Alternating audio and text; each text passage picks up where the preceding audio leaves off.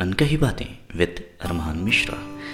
यहाँ मैं आपको उस सफ़र पे ले चलूँगा जहाँ हम बातें करेंगे ज़िंदगी के हर एक मोड़ की, हर एक पड़ाव की। यहाँ हम ज़िंदगी बेहतर बनाने के हर उस फार्मूला को अपनाएंगे जिससे हम अपने आप को और बेहतर और खूबसूरत बना सकते हैं। चलिए तो फिर चलते हैं ऐसे सफ़र पे, करते हैं कुछ बातें। अनकही बातें विद अरमान मिश्रा।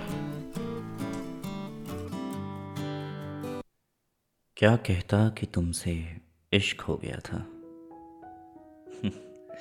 और जब सोचा कि कहूँ उसी रात तुम सपने में आई। एक रात तुम सपने में आई, स्लो मोशन में पास आई और बस देखती रही। इससे पहले कि मैं कुछ कहता, कुछ बताता, तुमने हाथ थामा और एक झील किनारे ले गई। इशारा किया बैठ जाओ। पत्तों की सरसराहट, तारों का घर और तुम्हारे दिल की धड़कनें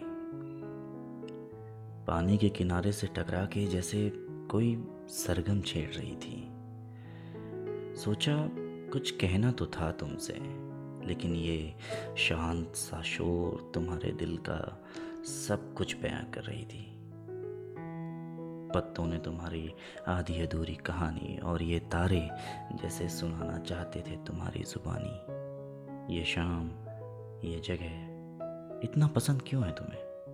हुँ? मेरी जैसी हो ना तुम। चुप सा ये शोर इतना पसंद क्यों है तुम्हें? मेरी जैसी हो तुम।